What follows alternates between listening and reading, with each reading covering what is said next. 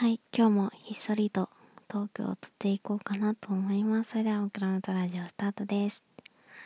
えっと、今日のお題は、おせちで譲れないもの何っていうお題でしたかね。と、え、これありますかねそんなさ、おせち料理って全部美味しいじゃないですか。だから特になんかこれといった一品譲れないものっていうのはないんですけどなんかねあのおせちって意味合いがあるじゃないですか。言われみたいな。そのいろいろあるじゃないですか。なんだっけ。例えばなんだっけ。えっと栗きんとんだったら金運アップとかそういう感じのがあったと思うんですけど。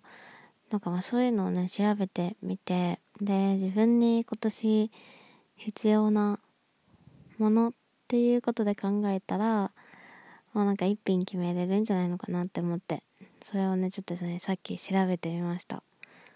で、私は、その、二つ迷ったんですね。で、一つは、ブリの照り焼きと、と、と、レンコンで迷いました。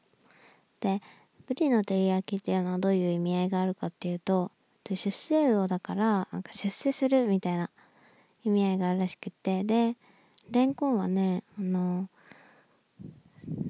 穴が開いているから遠くまで見えるっていうことであの先見性があるっていう意味合いがあるらしいです。